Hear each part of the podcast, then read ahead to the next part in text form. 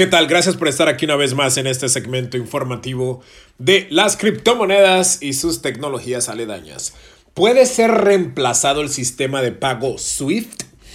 SWIFT, que significa Society for Worldwide Interbank Financial Telecommunications, es una plataforma para facilitar las transferencias de dinero que está integrada en los sistemas bancarios de todo el mundo. Hemos estado escuchando mucho sobre SWIFT últimamente, ya que en los últimos días los Estados Unidos, la Unión Europea y sus aliados congelaron billones de dólares en activos rusos custodiados en diferentes instituciones financieras, retiraron bancos rusos de SWIFT e hicieron que muchos tipos de inversión extranjera en el país se convirtieran prácticamente imposibles. En otras palabras, es muy difícil que Rusia saque dinero y pague a otros bancos en diferentes países y viceversa. Es muy complicado en estos días poder enviar dinero a bancos rusos. Para Rusia, una de las alternativas en el sistema de pago es eh, el, el sistema de pago en yuanes este sistema se conoce como CIPS, un sistema de pago que apenas cuenta con 600 participantes indirectos y 76 directos, incluyendo algunas instituciones rusas. Mientras tanto, más de 11.000 empresas y organizaciones de todo el mundo utilizan SWIFT, el cual tiene sede en Bélgica y tiene más de 50 años de antigüedad. A medida que Rusia está siendo aislada del sistema SWIFT, su dependencia en China para eludir las sanciones está creciendo sustancialmente. También será interesante ver si el comercio chino aumenta a nivel global a medida que se convierte en un puente para los bienes y servicios rusos, lo que socovará las sanciones impuestas a Rusia. Cripto está jugando un papel financiero muy importante durante esta invasión.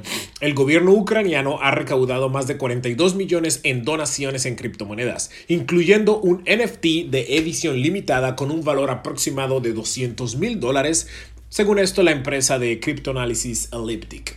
El desafío es cómo el país aprovecha estos activos para financiar sus necesidades de guerra. El gobierno ucraniano ha podido convertir alguna de, de las donaciones cripto a la moneda local y usarlas para comprar drones, gasolina y otros bienes necesarios. Proponentes argumentan que la criptomoneda ha permitido a Ucrania recaudar dinero sin, sin, las restricciones impuestas por la burocracia gubernamental o las plataformas tecnológicas centralizadas de Silicon Valley, y que la criptoeconomía no es lo suficientemente grande para que Rusia pueda eludir por completo las sanciones impuestas. En otras palabras, Ucrania está ganando mucho más de estas donaciones y del mercado de criptomonedas que el país ruso. Además, existe el Ukrainian DAO, un DAO, un colectivo descentralizado que recauda fondos para hacer frente a la crisis humanitaria que se desarrolla en Europa del Este.